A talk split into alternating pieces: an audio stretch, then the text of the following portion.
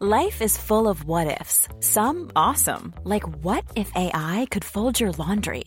And some, well, less awesome, like what if you have unexpected medical costs?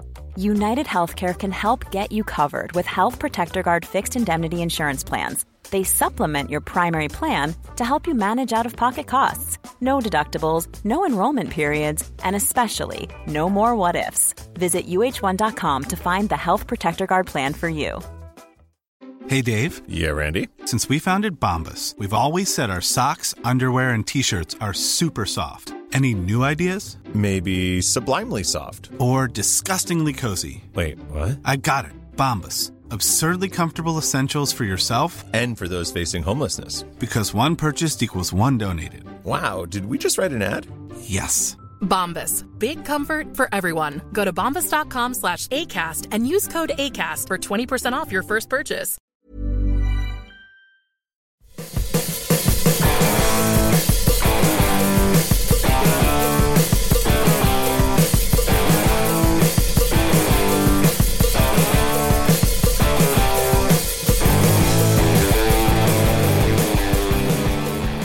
Hello and welcome to the Guitar Nerds podcast. I'm your host Mark Packham, joined this evening by Matt Knight Hello. and Joe Branton. Yes, quite the case. Indeed, no Jay Cross this week. He is out at uh, some sort of trade show or something like that, doing official Fender business or something uh, of that ilk with headphones and stuff. Where is he? He's at uh, Berlin. Berlin, Ether. Berlin. the uh, the trade He's show. doing ether in Berlin. He, no, he's absolutely not, and we must, for the sake of his career, say that he is definitely at ether and not doing ether. Right. Um, but you know, he might be doing either. But one of them, we'd know. he's not. Maybe he's doing. He's He could be doing both, I suppose. And Yeah, that might be making more fun. It's no, worth he's, trying. Let's just, for the sake of Jay's professional career, he's at IFA, the Right. German trade show, and not doing high strength huffable drugs. Um, that's right, isn't it, Joe? You probably know Ye- that. yes, yeah, you do okay. huff ether, Indeed. but it is hard to get hold of these days. I've never tried. Um, so But it's not Victorian times, so I guess. Indeed. Oh, I think you're, you're thinking snuff, aren't you, Matty? No, I'm sure I'm thinking of ether. Uh, maybe. I don't. Podcast I don't know taking the history. Quite a, quite a turn. Guitars, guitars, and that. I think the reason that this has already gone off the rails is because we've all been super busy, and there's actually quite a lot of stuff to talk about this week. Matty, Oh. you again have been um, super busy working on this Boss event that's coming up. This uh, mu- Boss Museum, as it were. What we t minus four days or something. Oh God! Is every- Yeah. is everything in place? I think so. I'm down to the I'm down to the nitty gritty on my uh, to do list. So it's just a couple of things like guest list. Like I'm sure I'm missing like three people off the guest list. Is it? Ah. Yeah, oh, is it? Could it be? could it be? Uh, Um, yeah, please don't, because I'm going to travel up to that London. You know how much I hate travelling up to that London. you hate the London. It's the worst city in the world. Oh, honestly. shut up! It's the best city. in and the I've been to Leicester. It's unbelievable. Leicester's not. Leicester's not that bad. Uh, I mean, Leicester's okay. London's I mean, worse. Leicester's not Hull. That is true, actually. Yeah, no, London's the worst city I've ever been to. It's ridiculous. Um, anyway, so yeah, I'm looking forward to that, Matty. Obviously, not travelling up there, but I'm looking forward to seeing you and a whole plethora of boss things. Um, Yeah. what's the? Up. I was thinking the other day, what is the rarest thing that's in this like pop-up boss museum? Um, okay, so there's a couple things. The Boss B100 acoustic preamp, which was the first ever product to feature the Boss logo on it. okay, Um, I saw it in the Boss book when I bought the book when I was a kid, and I was like, probably never see one of those. Never ever seen one online. Um, and there was one in the museum which was donated by someone who found one like 10 years ago and donated it to the Roland Museum. nice. So that's pretty rare. Um, the Roland DM1 delay unit, um, which is the original analog delay in its original box. We thought that was pretty cool, Sweet. um, considering that's 41 years old and it's still got the original box. Um, but my favourite piece, one of them, is the Roland SCC 700 sound computer, um, It's a which was bas- which was basically the first ever switching system.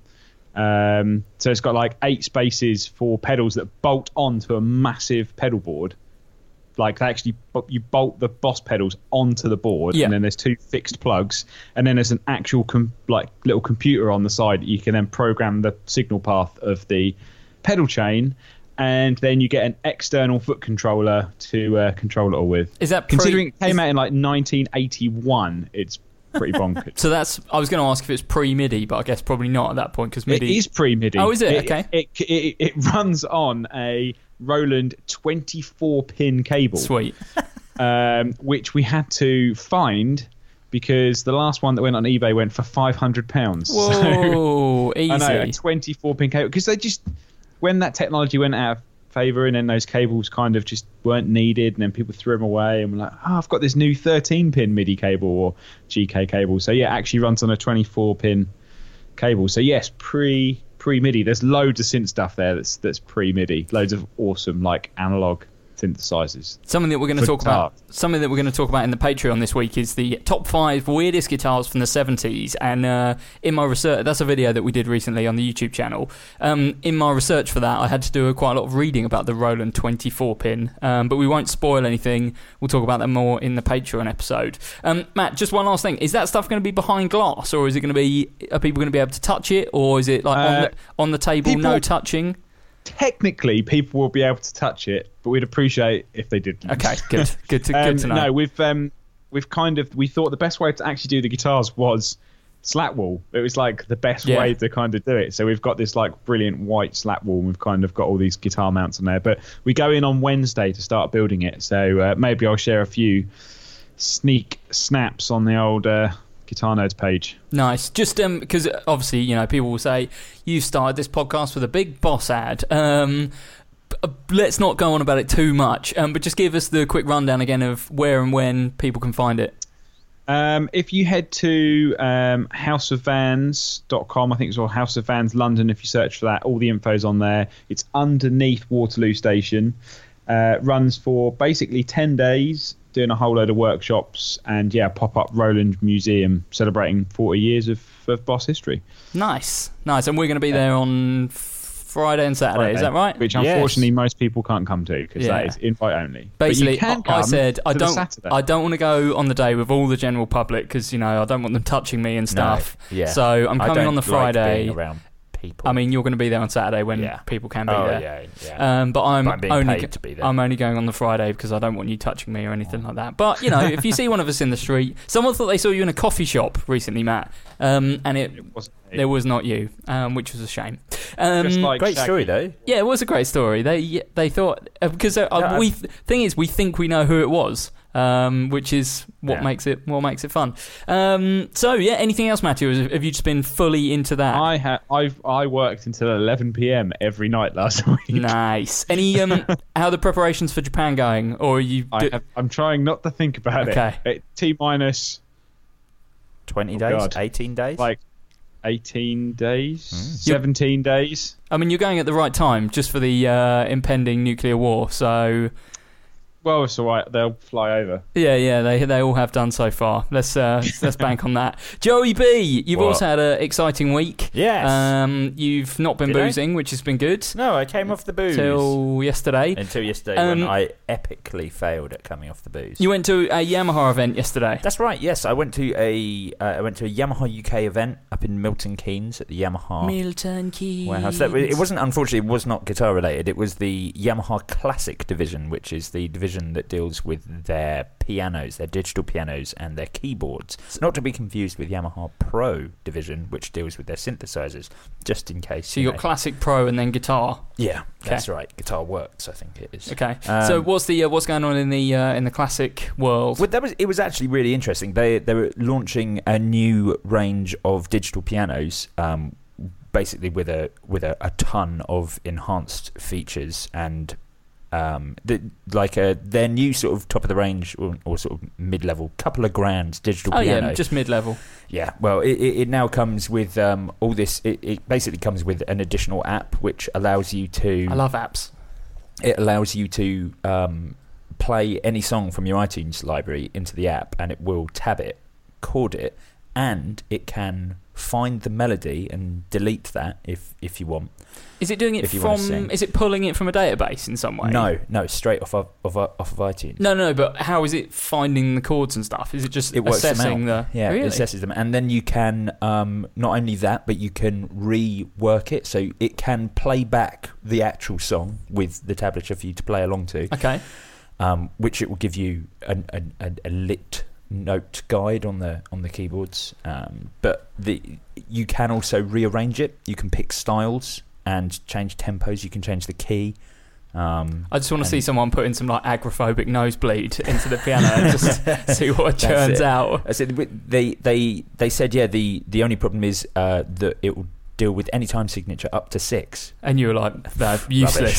Seven is the ultimate ultimate time signature. But um, yeah, so uh, that that was really really interesting. Um, like a, a, a great sort of you know way to sort of learn piano and, and to be able to do sort of. They're basically their whole aim was isn't learning piano dull. And they're trying to they're trying to find a way of making it exciting and easy. One of them's got a built-in webcam. Oh, that was yeah, that was something separate. I, I put some videos on my Instagram channel of, of some of the other sessions we had for their budget um, their budget keyboards, and the guy leading the training was the most Butlins man I think I have ever. He was just he was like Blackpool in Dun, dun, dun, dun, yeah, it was bad. It was really bad, but it was good. It was a, it was a fun event. But um, but I didn't know anyone there other than sort of the Alex from GAK who I'd gone up with. So um, in order to uh, sort of it to be easier for me to meet people, I decided to drink No, four Pimms, a Mis- cou- Mr. couple Hyde of mojitos, five Jaeger bombs, and X amount of ciders. work paid you for this time. I take it. Yes, yes, I was Okay. fully paid for. You know, they, they and also Yamaha paid for me to be there, paid for the hotel and everything. We should not go down uh, this rabbit hole. I feel No, it's probably not a good thing. Yeah, well, right. good to know that uh, Yamaha. Uh, you know, obviously we went to see some of the new bass stuff and some of the new guitar stuff. It's good to hear that they're doing stuff for their pianos as well. I'd imagine that's where probably most of their money comes from, The or most of their sales. Yeah, I yeah. imagine that's uh, if you're selling a grand piano, the mid-range one is two and a half grand or something. But they were actually talking about the the um their keyboard, their sort of the the crappy sort of basic keyboard that they were showing us is the they sell as a company, not Yamaha Classic, as a company. Are you allowed to give this information away? More of those than yeah, of course. That's, that's not. Okay. that's not- but as a company, they sell more of those units than any other single thing. Oh, wow. So it is their absolute best-selling thing. Talking about uh, things that are incredibly good value for money. That's Mhm. not quite what we're talking about, but it's good enough for a segue. Um, I actually went into GAK at the weekend um, because I thought I've not been into a guitar shop for a while. Um, and I was in town and like I've been stuck in all day. The weather was a bit rubbish, and I was like, right, I'm going to go into town and just have a bit of a, a potter and go into GAK and like check some stuff out. So, um, went and tried some stuff, which is very, very rare. Um, and to be honest, the only thing that really stood out, obviously, you know, there's a lot of Fender and Gibson stuff in there, um, which we've all seen, um, which we'll talk about the newer Gibson stuff shortly. Um, the thing that really stood out on this trip was I finally got around to trying the Shergold stuff, Mm. which I hadn't tried before. I know you guys have because you've shot a video for them. Yeah, Um, but the I can't believe how good value they are. yeah, Ridiculous. Yeah, ridiculous. Solid rosewood neck, nitro finish, Duncan pickups, and I think the cheapest one at GAK at the moment is six hundred and ninety nine quid. yeah. That's right. It's The- insane. Even even the inlays, Matt, you were talking about the inlays when we did the, the video. They are their their hand uh, fitted aluminium yeah, line inlays. They're this they're so interesting. It's it's They're just- unbelievable the the They're neck just really nice, different guitars. yeah, and I think it's nice to have that kind of Patrick Eggle kind of thing behind it. You know, same as the Reverend, same as the kind of the Faith, which they obviously also do. That it's been built and then shipped over here and then checked again. yeah. You know, and you just you just know you're going to get quality like straight out of the box, basically. Yeah, you I know, mean- like two people have looked at it and it's been built in a really really good factory. Mm. I really got that Reverend vibe from it. Like Yeah. something that's obviously, you know, built in the Far East somewhere, but when it's shipped here or to the States or wherever it ends up, um, the setup is of is just incredible. Like so good straight out the box. And I assume that, you know, from my what I remember from GAK is, you know, unless something really needs a tweak, It comes out of the box, gets checked over again, and then goes on the wall. It doesn't undergo a full setup with Yeah. every guitar. That'd be impossible for the amount of guitars they've got. So, for something that's you know just been checked at the shop and um, set up, you know, at the distributor or the manufacturer, it was incredible. Um, yeah, they might be the best value things at the moment. Completely. I'm not especially Yeah. into the body shape That's, personally. that but is my only thing about them is that I don't really like the body shape. Um, but everything else, you know, a solid rosewood neck for six, like seven hundred quid. is the pickup ridiculous. configurations are great as well. Yep. The, the bridges are great. You know, the, bid, the bridges are custom built just for those guitars. As because well. the pickup, the bridge pickup surround and the um, bridge plate are all one piece, aren't yeah, they? that's right. Yeah. Yeah. it looks really classy, like really nice touch. Yeah. When um, do you know when your demo video is going to go live?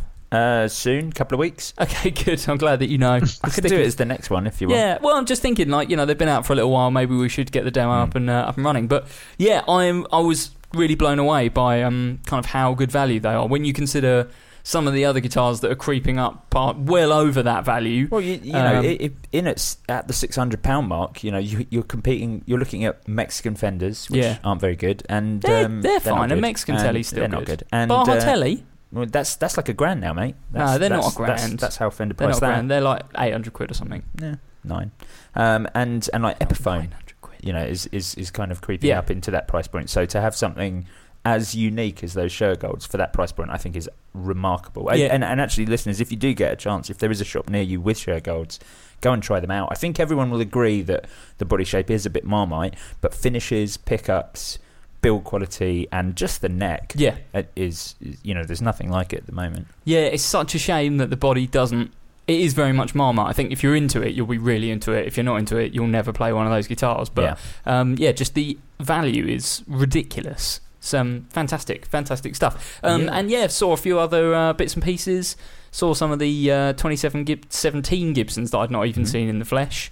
Um, Yeah, they've been they've, they've been trickling through 2017 over the last year. So even sort of some models, and they kept doing like short runs. Yep. And uh, for the 2017 series, so some of it has only just appeared in UK shops. Yeah, um, and checked out a load of PRS stuff. I Mhm. didn't realise quite how expensive they were now for the top, like USA ones. I mean, obviously they've always been an expensive guitar, but you know the single cut stuff is four grand ish, yeah, which is a lot of money. It is a lot of money, but there is there is some super cool stuff at the Yeah. low end. Like the SEs have never been as good as they are now. Definitely. And, and you know we spoke about them loads on the podcast when they came out, but the exotic series, yeah, for for such a broad range of guitars that again was like 750 quid. I think, yeah, Yeah. remarkable. really nice, really nice.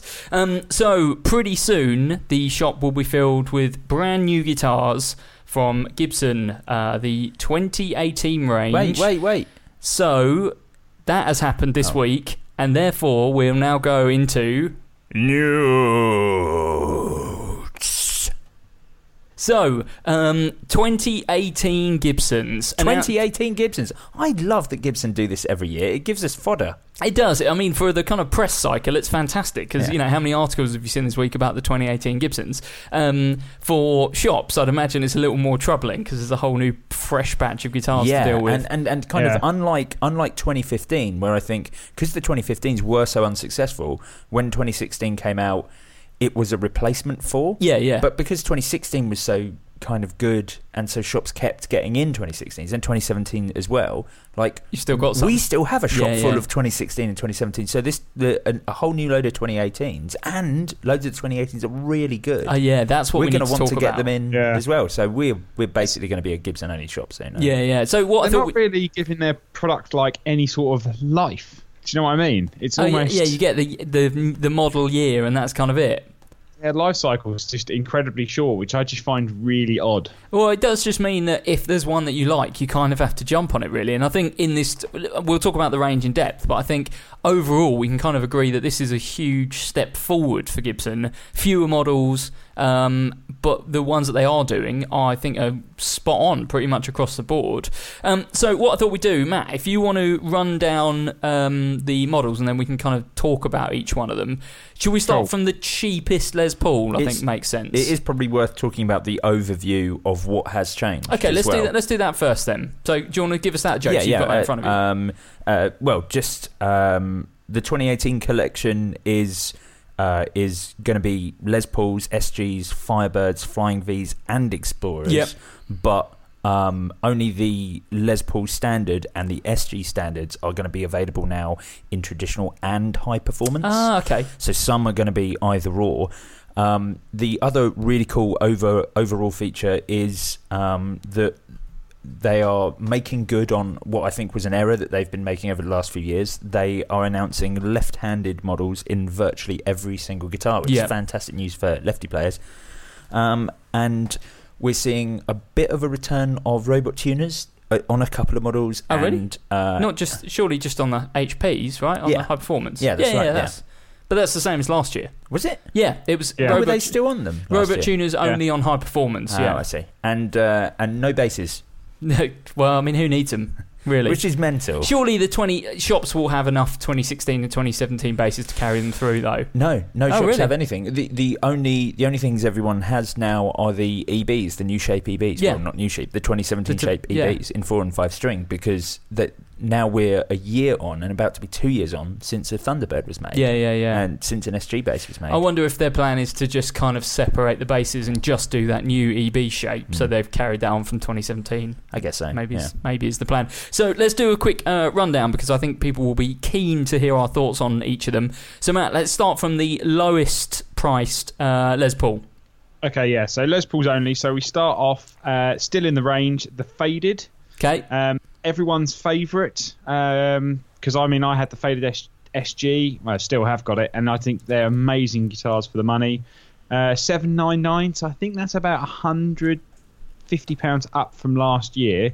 Um, but hardware basically seems like the same model, except they're saying weight relief now is ultra modern, which seems like a change to me.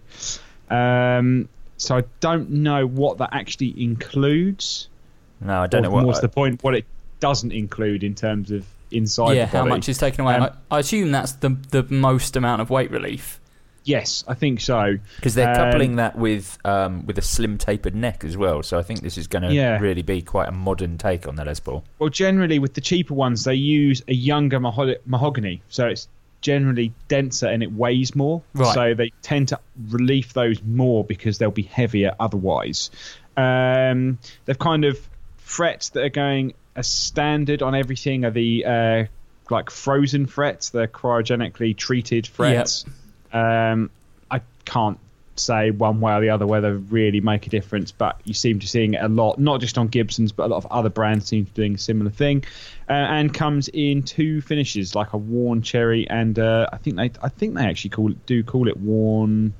Well, they call it worn, Worn bourbon. Yeah, Nice. that looks great, actually. Yeah, the, both of those look really good. And I guess if you were looking for a starting point, as we've talked Yeah. about, 700 quid, you know, Yeah. that's almost kind of in Epiphone territory these yeah, days. these, so- these are great. I think these are one of the best value. I'm, I'm sure I can't remember exactly, but I think um, I think a, a while ago, Moo Gravit podcast listener was um, was talking about getting one of the Okay. the warm bourbon ones. I think I could be remembering Nice, wrong, nice. but they are that is probably the best value. Well, didn't- that is the best. we value didn't say Les what pickups Pauls. are in there. Are they the 490s? No, The they're- 490s, which They're, they're the PAF inspired ones, aren't yeah, they? yeah. yeah, yeah. they're, they're kind of a, a, a marmite thing, I think, for most people. Some people love them, some people hate them.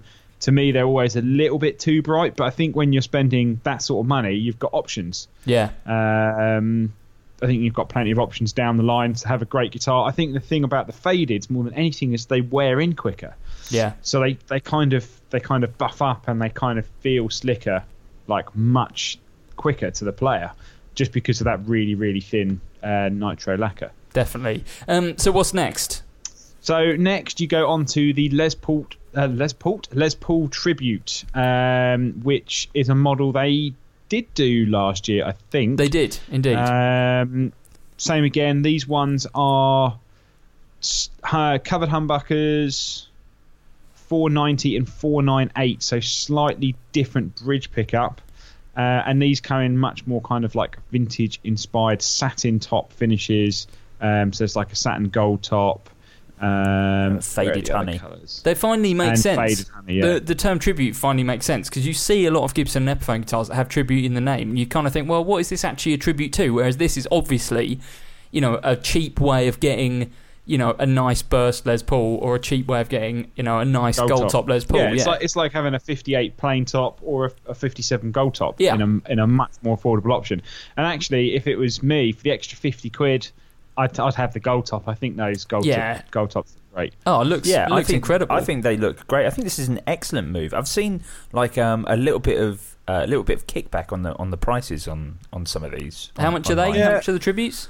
Those ones are 849. Not not on these ones specifically, but on the range. But I'm like, when you when they're putting out things like the tribute at Yeah. 850 Well, quid, come on, show I- me show me I like a Fender or about, uh, anyone else putting out a guitar that looks that good for that sort of price. That is point. true. They they are very good. I think the low end stuff they're kind of knocking out of the park. What you say, Matty? I was going to say I had a, a few thoughts on prices, but I thought we'd leave it till we got to some of the more um, expensive stuff. Yeah, definitely, definitely. So, um, Um, so that's the tributes. I think actually they're kind of one of the standouts of the range. But the next guitar, I think we need to talk about in a serious way.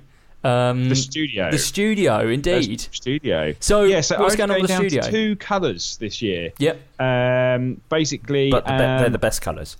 yeah, vintage sunburst, vintage sunburst, and smokehouse, smokehouse burst. Smokehouse Burst Uh, might be the coolest looking finish Gibson have ever done Yeah. ever. I'm gonna Yeah. I'm gonna throw it out there. This is the best. These two are the best ever looking Les Paul Studio. Yeah, Yeah. I agree. I think the smokehouse looks absolutely fantastic. Um, the picture they've they've um, they've got out, I just think looks absolutely great. No um, like poker chip pickup ring either, which I think is really nice because you get a little bit more of the top. Um, and I reckon if you take the um, scratch plate off as well, I just Yeah, think it's a definitely. great guitar. Worth worth mentioning as well. Changes from pretty much any Les Paul Studio ever. Bound neck and um, trapezoid inlays. No And no dot inlays. and 57 classic pickups as well with the the push pulls as well. This Uh, these look. I, I'm really really curious to to get my hands on one of these and see you know just check the finish and stuff because this looks like incredible value. Obviously it's there's no maple top on there, right? That's just the mahogany. Um, I would actually. Oh no, ma- no, it will be a maple no, those cap. Sorry, no, yeah, it will be. Yeah, on, yeah. On those, it'll be a plain. It'll be a plain maple. Yeah, cap. yeah. Which I mean, the, the the value that you're getting from this, you know, people again always bang on about Gibson, but what are these? Just over a grand, ten nine Uh, nine. Okay, So they okay. have they have gone up about 150 to 200 pounds Okay, since the last one. Okay, so yes, they are. They're getting towards you know an expensive guitar, but Well, they're only as much as a Fender Strat now, I guess. that's right? true. That's American true. That is Strat? that is true. Yes, American and that and this is kind of the equivalent of an American standard. Professional. really. professional, American professional. For American professional, yeah. Um, so yeah, I, I'm very, very curious. Out of all the range, I think the tributes and these new studios are the ones that kind of have piqued my interest. When I first saw the studio, I was like, "Oh, that's an interesting take on the Les Paul standard." You know, something they're doing something a bit different. And I was like, "Oh, it's it's a studio. That's kind of cool." You know, because for years studios have either been in colours that I find hideously offensive, Yeah. um, or they've just been eh, it's a Les Paul studio. There's nothing, you But know. It's, this coupled with the push pull um, Well, pots totally, yeah. and and it's it's the ultra modern weight relief again Yeah. on this one as well. I, I think this is an absolute. This is the workhorse. Yeah, I'm kind of keen to give one of these a go. I think they they look good and the spec is really good now. So, okay, so they're coming in at twelve nine nine. What's um what's next in the range? Well, next in the range is my personal favourite of the whole lineup, which is the Les Paul Classic. Oh And yeah, they've done the Classic for a long time, but now the Les Paul Classics have P90s. They do. And they come in three awesome colours. So you get gold top with like the natural back, black, which is all black, and then Pelham blue with a, a natural back. Oh my and God. They look absolutely brilliant. The That Pelham Pelham blue. and that black look absolutely amazing. I completely forgot about these. With a The- natural these are the best. sides. These are the best one. Yeah. Actually, thinking about it, like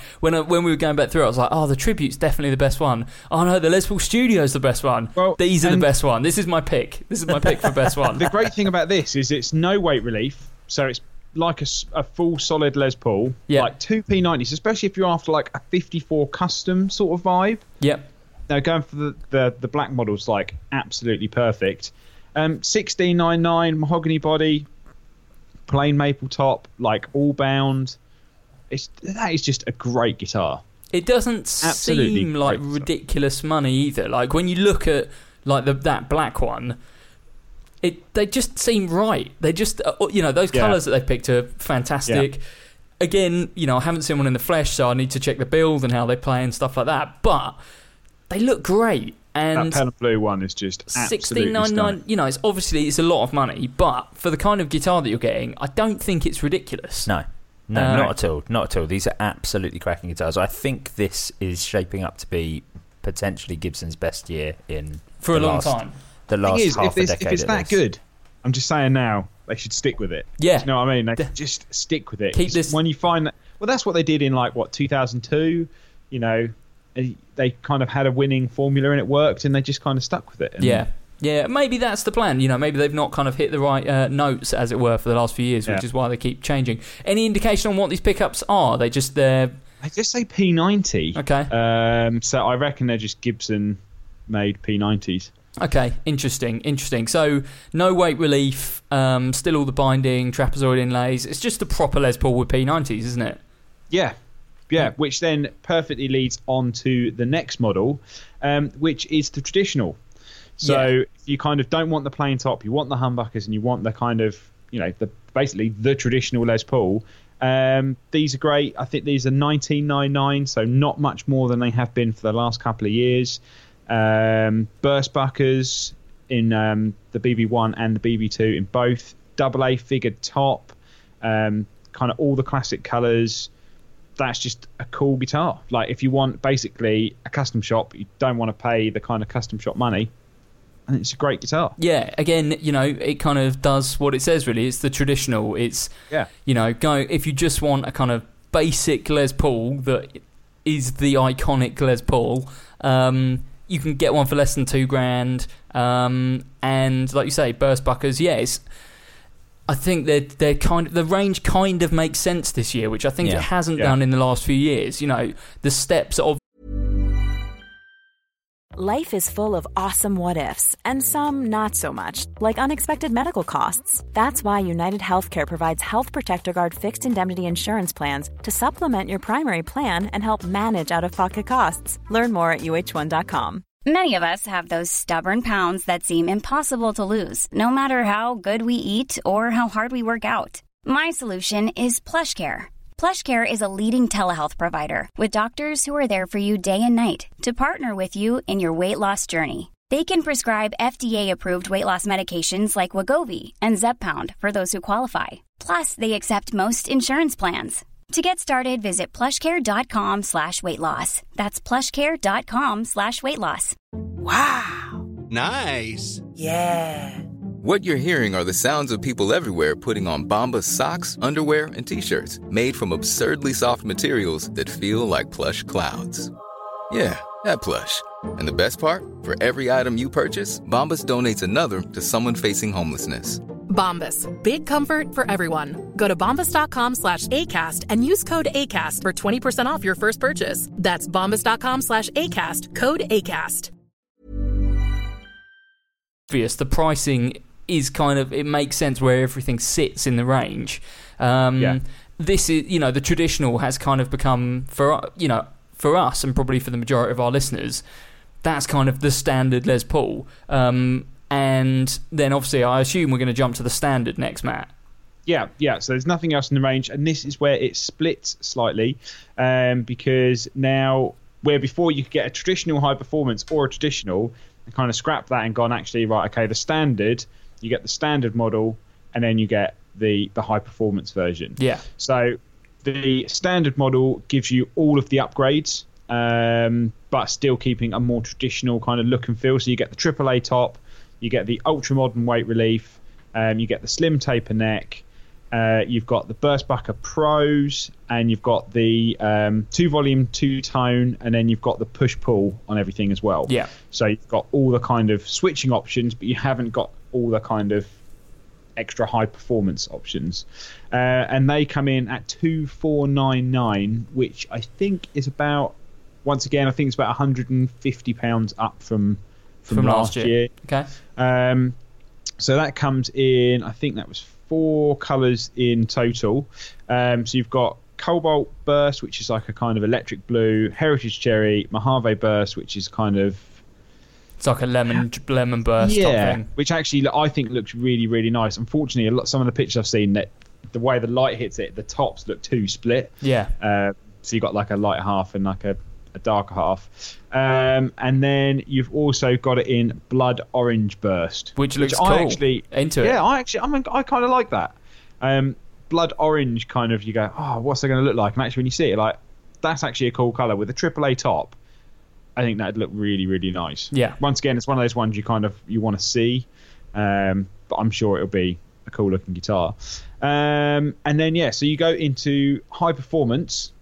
So they've kind of made a few changes, and yeah, basically you're getting a higher spec Les Paul standard with those same features, but you're getting extra. So you're getting the Les Paul Access neck join, um, which is that kind of carved. Um, if you haven't played an Access before, it basically carves the whole heel out and then goes into the kind of upper part of the of the body. Um, increased G-force tuning system because I didn't work in a store last year. I can't even remember how improved last year's models were.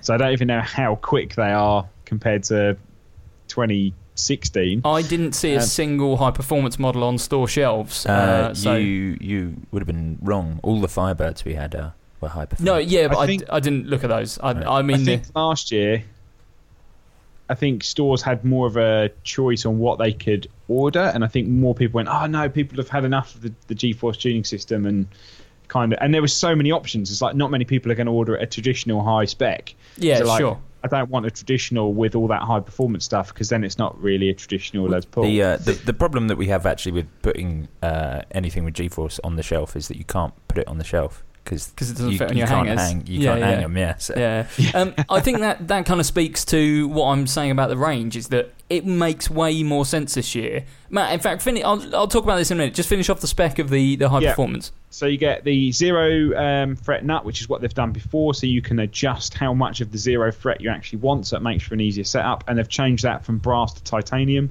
A lot of people complained that the brass was just too soft and it was causing problems. Uh, asymmetrical neck, which they've had for ages, um, which obviously rolls off on the treble side slightly more. Uh, there's like a belly cut as well, um, and then the the biggest look change is the rear mounted pickups. Yeah. So no pickup ring. Yeah, this is Uh, weird. So I'd be curious to see the back of the guitar, basically. Because Yeah. if, if if the only kind of cavity in there is the standard Les Paul one, that must mean that the they've either well, I don't know how they're going to do it. The rest of the guitar must be incredibly hollow if that's the case, and they will have yeah, to well, go on.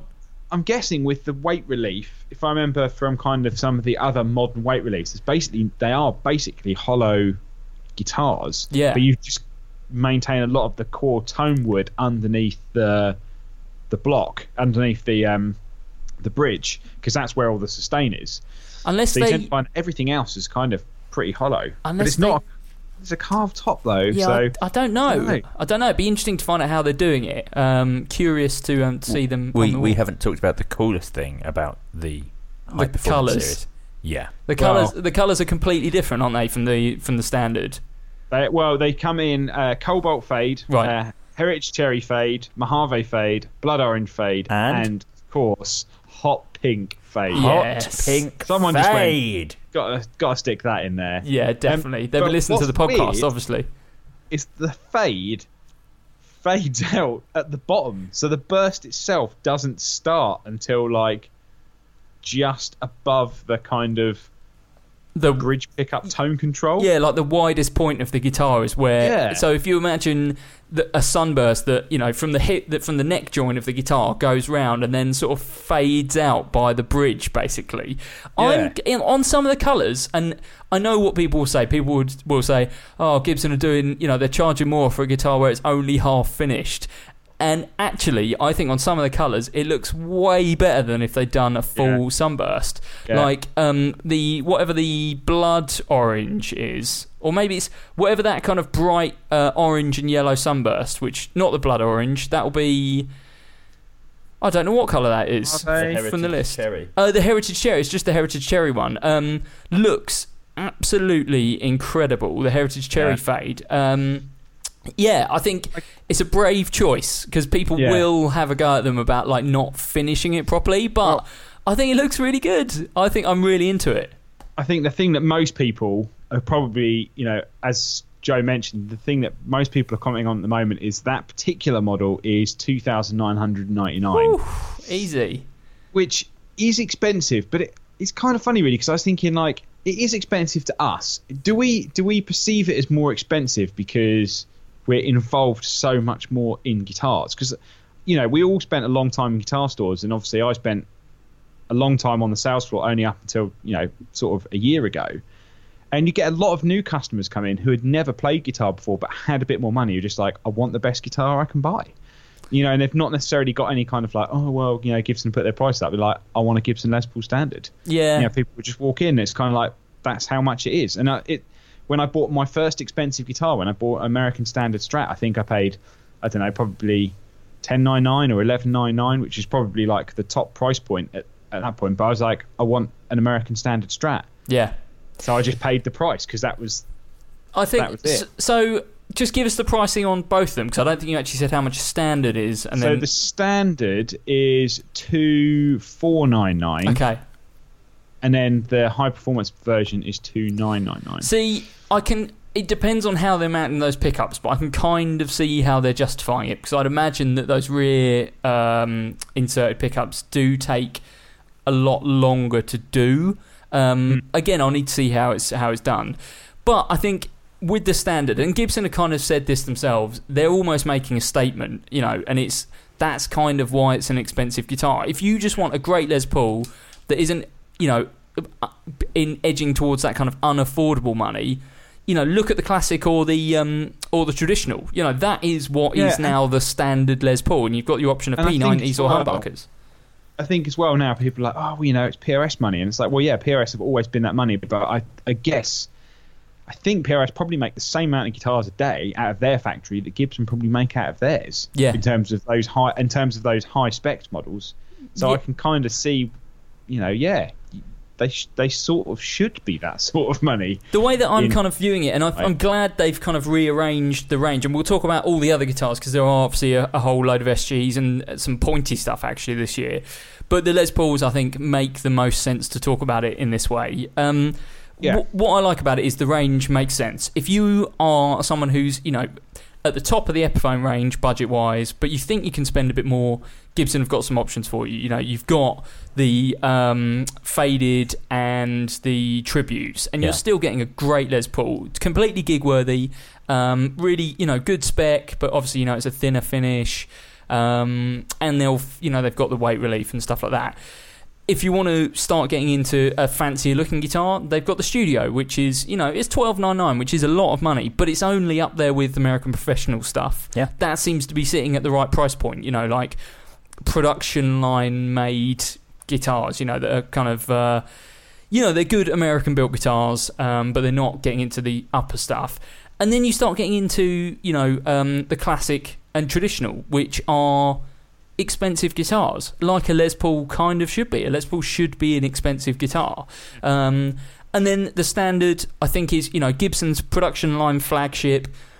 Again, that's going to be a lot of money, and that's not a guitar for probably any of us. Even you know, it's for people who have got a lot of money and want to buy the flagship guitar. Obviously, beyond that, there's the custom shop as well, with you know stuff for collectors, stuff for people with Yeah, ridiculous money. The custom shop's changed recently as well, so now everything that's coming out of the custom shop is limited run. Yeah, So you're not getting like standard custom shop models now. they're f- it's so for, for they're collectors. sort of changing It's- around that as well. It's for yeah. guitar collectors. If you just want a great Les Paul, for you know, if you want an expensive Les Paul, then get a traditional or a classic. There's Yeah. there'll still be great Absolutely. guitars. Uh, again, I haven't played this year's ones yet, so I can't comment on the feel or the sound. But the kind of this ethos of of what Gibson are doing and where they're pricing these guitars. Kind of forget about the standard. It's not for you. The standard is for people who want to buy the Gibson flagship. I agree. It's a naming error more than anything, or confusion about the way. Kind of, but then also, you know, the standard has for a long time been the flagship guitar. Hmm. So, and it's where Yeah. they've you know pushed new technology and stuff like that. So, I don't think it's particularly difficult to understand. You No. know, unless I'm missing something. No. The Les Paul standard is not for your average average guitar player Yeah, I- anymore. No. The- I think I think you're totally right. I think the traditional is your standard.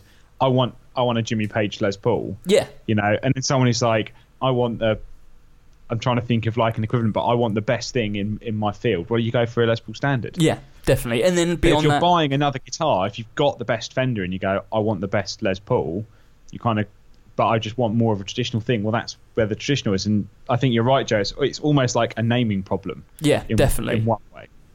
Definitely, and and they kind of almost used to do this when you had things like the Supreme, and before Yeah. that the Class Five. And Did the ever see- elegant as well, which I think was the very completely. first. They they were not product. They were not custom shop guitars. Maybe the Class Five was, but the Elegant and the Supreme weren't. They were like the flagship Les Paul, and they were silly money. No one would ever buy them. And the standard used to be the equivalent of where the traditional sits now, roughly price range with with those Yeah. guitars. Yeah. Um, they've just changed the naming stuff. So yeah, the standard is is not for. I would I would not go as far as to say it's not for gigging musicians, but it's also it's the flagship model. Yeah, it's your fancy Les Paul. So I, I think seeing all of them, I think the tribute is is the one. Like, oh man, those I know- P ninety ones. oh, though. I know they were great, but I just meant like this is less than nine hundred pounds. Yeah, of for a course. guitar that looks like this has this sort of spec. And, Yeah. and there are you know PRS aren't doing this for this price. Fender aren't achieving it for this price. I think I think Gibson are What Amer- American built guitars, basically. uh, Yeah. American built guitars that, that are traditional that aren't you, you know sure they'll they'll occasionally be sort of um, an affordable American Fender or you know PRS aren't really doing that sort of thing but it, it would never be something that follows this traditional tact like that Yeah. it would always be something weird or kooky Yeah, you know, yeah, yeah. That, to, that you can buy a, a traditional looking American made Les Paul for less than 900 pounds I mean, I don't know. I don't think people have anything to complain about this year. This is a great Yeah, range. I think obviously Gibson have had some slightly bizarre years, talking about 2015s Yeah. and stuff like that. But I think they really have turned it around. Uh, let's talk about some SGs because SGs follow a similar pattern, from what I understand. That's right. Joe, yeah. you've actually got them. Or no, in fact, Matt, you've probably got them up there in price order. Let's um, let's go through them. Do you want to go? Well, should we start at the top and work our way down? Let's Yeah, start. sure. Uh, no, let's start at the cheapest and go up. I think Start that works cheapest. best. Yeah, yeah. Okay, so you start off at the faded, still in the range, still one of the best guitars I think you can possibly buy. Um, Seven nine nine, basically a brilliant guitar for the money. just they've never just- changed, really, have they? it just it, they it- you know I've had one now for I think mine's 2008 or 2007 so it's coming up for it's like 10th 10th year. And it's just been brilliant. It's worked every day. It's just a perfect playing guitar.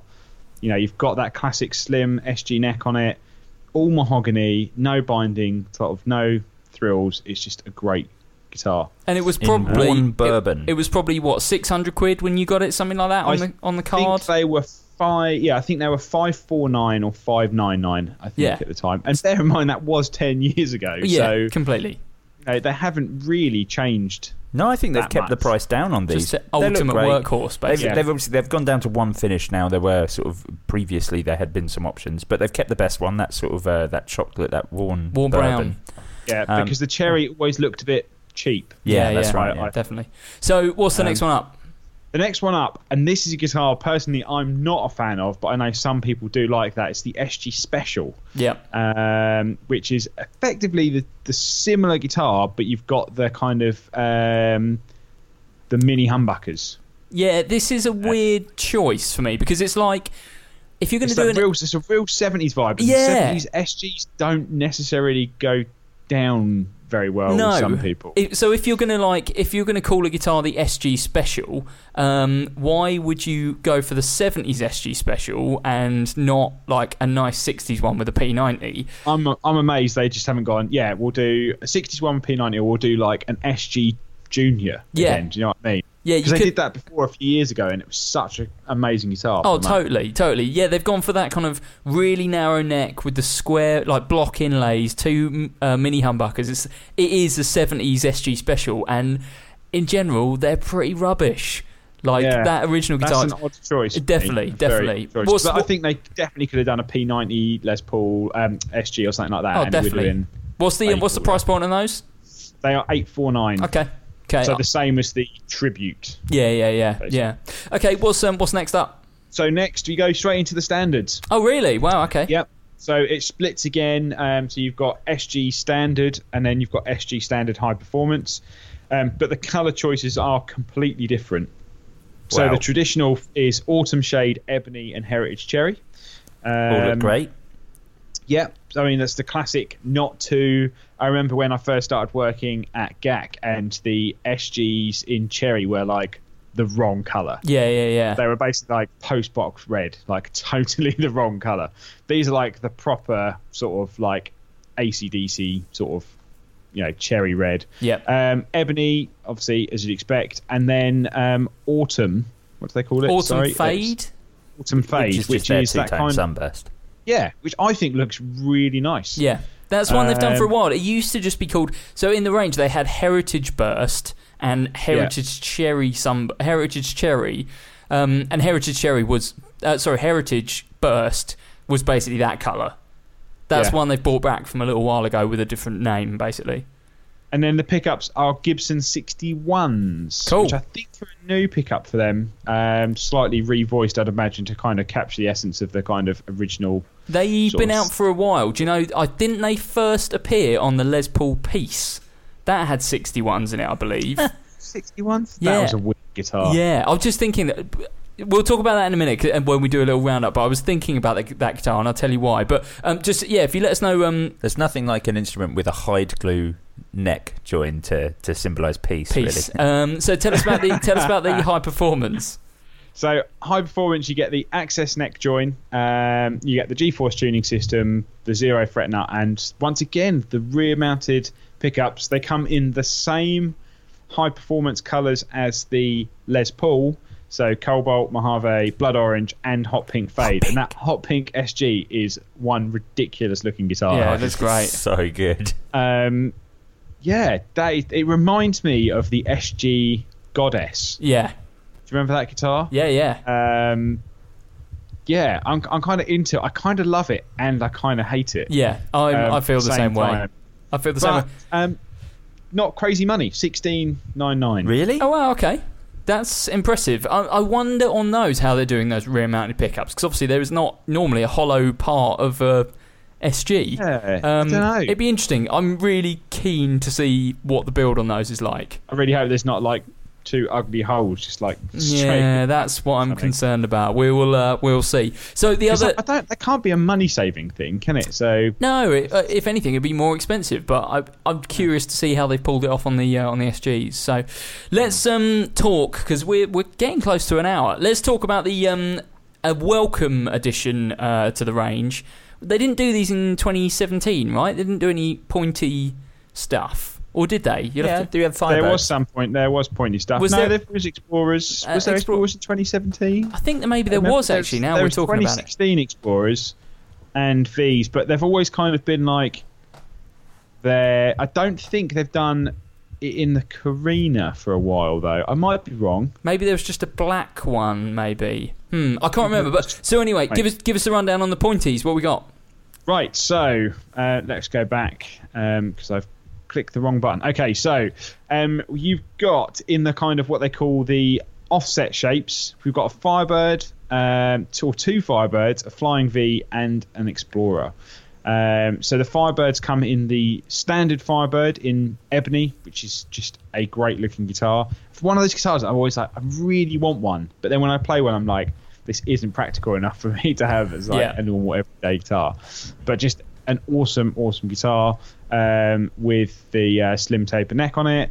Um, Granadillo fingerboard, um, which I think is that kind of. I can't remember if that's another one of those wood substitutes or not. I think that's actual wood, isn't it? I think Actual wood? Granadillo is. I can't remember, but Um, so, and then going down from that, you get the studio version, which has got the kind of two P90s, which I think is a, a kind of that's a rocking looking guitar. That it's um it's Uh, weird. I noticed one thing that's weird is that they're both the reverse body shape, but they've got reverse and non-reverse headstocks. yeah, it's just like a bit weird. okay.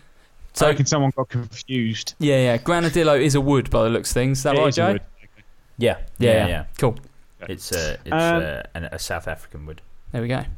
And then yeah, you go into Explorer and uh, Flying V. The Explorer does look very cool. Yeah, Um, super yeah, classic. just that really, really classic looking guitar. Um, you sort of forget that those guitars came out in like the late 50s. 1958. Yeah. Yeah, yeah, and that one, I mean, it looks about as kind of close to that as you could get, really. It's uh, Korina body, um, black pickup surrounds, white guard, just looks super cool. I mean, yeah. I think that I think it's nice they've gone for that rather than going, let's do a metal guitar. Yeah, definitely. One, you know, let's do something a lot more classic. yeah. Um, and yeah, the fly, the Flying V as well, which is in the um, Age Cherry. Once again, just really classy looking. You know, it's just if someone who wants a, a classic looking Flying V, eleven nine nine. What? Yeah, Yeah, can't no- really go wrong. How much is the Explorer? Uh, the Explorer is, I think, the same price. You would hope so, but Um, yep, eleven nine nine. So, just as a quick roundup, and I think I'm glad we got a mention of the Les Paul piece in because it does speak to what Gibson have done in the last three years, I guess. So, the piece, as far as I can remember, was a 2015 guitar, maybe a 2014 guitar. I think it might be twenty fourteen. Yeah, so think about where we Yeah, were. 2014. Think where we were at in 2014. Les Paul piece. Uh, we had 70s Futura tributes or something ridiculous like that, which had like mini sidewinder pickups and all this kind of ridiculous stuff. I think that has kind of spiraled out of control really until this year. You know, if you were In going to fact, I was just going to see if I can pull up the uh, 2014 product catalog. Oh, just the first image. I'm like, oh god, what, What was we got? thinking? Because it was the 120th anniversary. It so was. They had Oh, that yeah. horrible logo. yeah, that's in right. They had a, the a little fret a little scroll thing on the 12th Yeah. fret, didn't they? That said Uh, 120 years. see. So the first picture is that. Actually, these ones were those ones traditional pro or something similar that didn't have the second tone control, but they had Yeah. the extra boost switch. Yeah, that was pretty weird. just You had but the even- Futura, which had the P90 and the humbucker. yeah. um, the weird looking um, SGs with like the cream pickups. Yeah. LPJ though, which was a cool guitar. Yeah, that was that was probably the Oh, standard. they, they've always had good stuff in the range. It's just it was just beset with a lot of rubbish. I mean, even if we even if you look at last year, the product catalog in 2017 was so massive that like that dealers were having to choose things not to stock because it was just too much stuff. To, yeah, yeah. to Just keep on the put it on the wall. Yeah, I think so. Where we're at, and what I think they've done this year is obviously they've slimmed a lot of stuff back, and I think from a kind of consumer's point of view, just walking into the store, it all makes sense. You know, okay, so I've got the, between this price and this price price to spend. Okay, well you want you've got a choice of classic or traditional, or I've got slightly less to spend. Okay, you've got the choice of the tribute or the faded, or the tribute in the studio. You know, you've got very distinctive price points. You've got And um, start first Gibson guitar, second Gibson guitar, flagship Gibson guitar, almost, haven't you? You know, Yeah. and then custom shop craziness up from that, um, and that makes sense to me. And I also don't think the prices are ridiculous. You know, there's been a lot of, as always, when Gibson kind of talk about new guitars, there's going to be a lot of backlash online about pricing. Well, just a little thing about pricing. So Go in on. 2014, they had the Les Paul Standard Premium, okay, which was effectively the high performance version, except it had like a real, like I think it was a it was like a AAA quilted top, right? The recommended street price on that was four thousand four hundred dollars, which was three thousand two hundred pounds. so And I'm sure, I'm- so that was basically more expensive than what the high performance is. They've pretty much stayed around the same sort of price. yeah, I yeah. think it's just people forget, and then Gibson just seemed to be the target of just online bullying to some sense. And I know that they've obviously not had a great history, and obviously there's been loads about their finances recently in, in the news. But like you say, I think the main thing about this year is that everything kind of makes way more sense. I mean, for anyone who's got a computer now, if you go and look on Gibson's website, the 24 lineup, and compare it to what we've just spoke about, you're like, if you saw those on the wall, you'd be like, I don't know where to start. Yeah. None of these guitars make any sense. Why did the Gibson Les Paul piece ever exist? Yeah, Why did well- someone go? And it was two thousand seven hundred and seventy nine dollars. and it was a Les Paul stu- It was a Les Paul standard with a tailpiece that said "peace" across it, Yeah. and oh, and all the yeah things had little Piece piece on the knobs. sides of them. just madness. And uh, I honestly, I don't think you can. I don't think it's fair this year to give Gibson the amount of kind of flack that they're already getting, like two days in from the announcement. Yeah. Um, The brand people love to hate. That's all. yeah, that is true. That is true, and I think that you see that with all brands. You know, you see it with Apple, and you see it with you know any big kind of brand. There's kind of the haters, as it were. Um, but I don't think if you bring to bring it back to what you say, Matt, about you know someone going into a guitar shop who's not kind of entrenched in this and doesn't necessarily hang out on the forums or the Facebook groups. I don't think going in and getting one of those tributes for the amount of money that they are. I don't think anyone's going to walk away disappointed. I think that they're a fine guitar for that money. If you want a traditional style Les Paul, um, and we've talked about plenty of other brands that are doing guitar for that money. We only talked about Shergold in this episode. You know, we talked about uh, Reverend. None of those brands are making guitars in America. You know, Gibson are still making these guitars in America, and th- it's going to be a fine guitar for 750 quid or whatever it is. You know, it's, that's kind of the, the long and short of it. Um, but interesting to um, to see when they land, and we can kind of get our hands on them and uh, yes. give them a proper review. I guess JB, you're going to be the first one to see them Yeah. When they land in the store, and then whenever, I'll, uh, I'll come down is. and try yeah, them out. Who knows? Probably won't be for another. Six months or Yeah, something. exactly. Yeah, yeah. It's that's nice. That's the way companies do these things now. They announce stuff and then. Uh, yeah, don't we don't see it for a bit. We are almost up at time, so we should do. I would just want to do one question actually, because I've got some stuff to explain. So, um, Josh says, uh, in fact, uh, we're going into questions. Oh,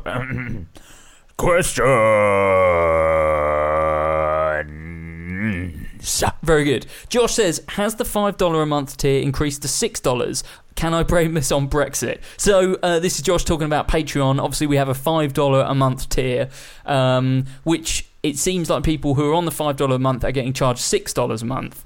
Um, the reason for that is Patreon are now doing uh, VAT in the UK. So that's what that extra dollar is for. Um, it's annoying. Um, we, I'm not sure if we can change the tier.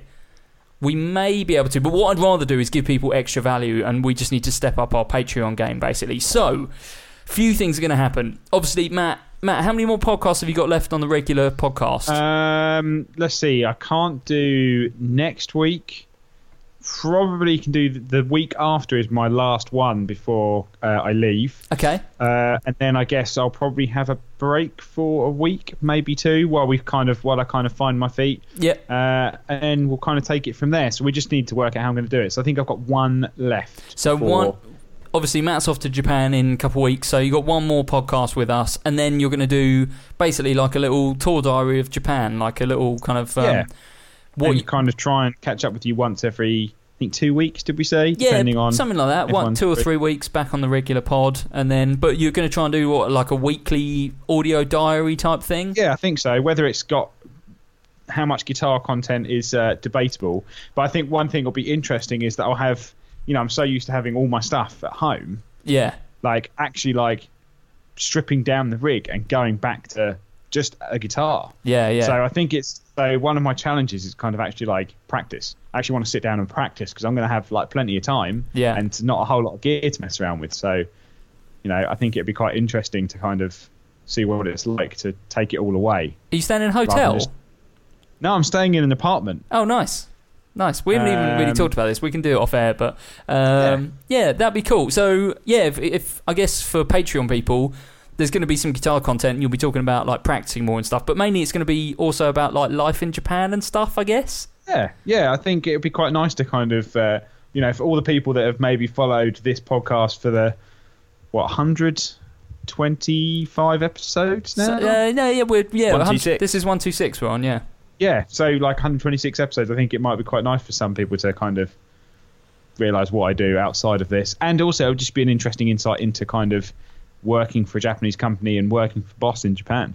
What else is happening on the Patreon? Um, well, potentially, um, because we want to kind of fill it with content, we might do some Gear of Yesteryear while you're away, Matty, just for some Patreon stuff to do. Um, but also, I'm kind of toying with the idea of JB, you and me. Obviously, we're going to do some more Branton's Rant Branton On, Rant on which, season two. which you have now got stuff for, right? You've got episodes. oh yeah, planned. I've got some stuff. Okay, good. Oh, So- people are going to get a hammer in. Next few weeks, I think we're going to try and record that. I right? also want to do my own mini series called Brand Toxication. No, that- I'm we're just not going to doing that. drink we're not doing that. and record what happens. We're not doing that. Brand toxication is off the table unless loads of people sign up for Patreon off the back of this and say demand they want brand, toxication. Um, the other thing that I'm toying with doing, and maybe there'll be an element of brand toxication for this, is I want to do a live call-in show. Um, this is the worst idea. so you've ever had. what I think is it needs a couple of us to basically take questions, and instead of taking questions from the Facebook group, we'll get Patreon people to. There's a service called Discord, which is like kind of like Skype, but you can have multiple people in a channel, and you can turn, you can mute people on and off. So what I'm thinking is that we have a whole load, load of people listening live to what we're talking about. We mute everyone in the group, and then when someone wants to ask a question, they type. I would like to ask this question or ask a question. Then we just unmute them, and uh, then we the get the chances of this just turning into chat roulette. But that's why that's why we do it on Patreon because I trust our Patreon backers to do it. So I think that's something else that we're going to trial, um, and I'll put details up on the Facebook group um, about that pretty shortly. I think Swag. It's going to be fun. Um, if you want to hear all that, by the way, patreon.com forward slash guitar nuts. What? Guitar nuts? That's the new. That's the new channel. Um, Patreon.com forward slash Guitar Nerds, where from as little as one dollar a month you can support the Guitar Nerds podcast. One dollar a month gets you the regular episode ad free and early. Five dollars a month gets you into our extra content tier, where you will get all the stuff that we just talked about, as well as an extra half an hour of Guitar Nerds every week. Uh, Joseph's picked up a guitar for some reason. What? Um, and uh, at ten dollars a month, you will get your name read out like these people have.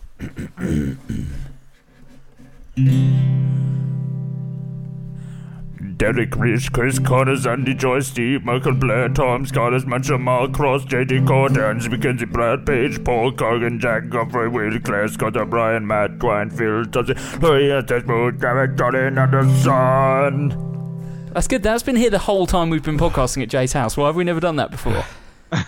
Yes. Indeed, you sound out of breath. Um, you can join in the fun at facebook.com forward slash groups forward slash guitar nerds forum, uh, where you can ask questions for the podcast. Um, we would normally do more more than we've done this week. Every time you are near. We should wrap this up. Uh, uh, follow us on Twitter at Guitar Nerds, Instagram at Guitar Nerds. You can go to youtube.com forward slash Guitar Nerds videos, um, where you will see the video that we're going to talk about in the Patreon this week the top five weirdest guitars of the 1970s. Swag. Do head there and watch that, um, as well as listen to the Patreon episode. Thanks very much, and we will see you next week. Farewell. Bye bye.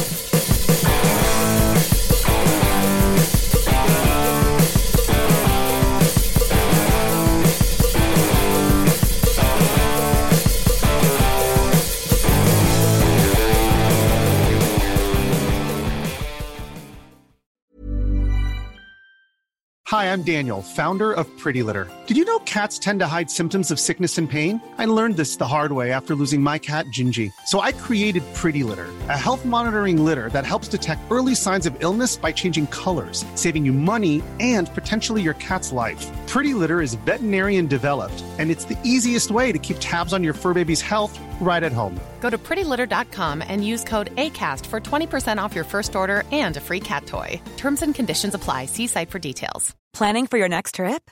Elevate your travel style with Quince. Quince has all the jet setting essentials you'll want for your next getaway, like European linen, premium luggage options, buttery soft Italian leather bags, and so much more. And is all priced at 50 to 80% less than similar brands.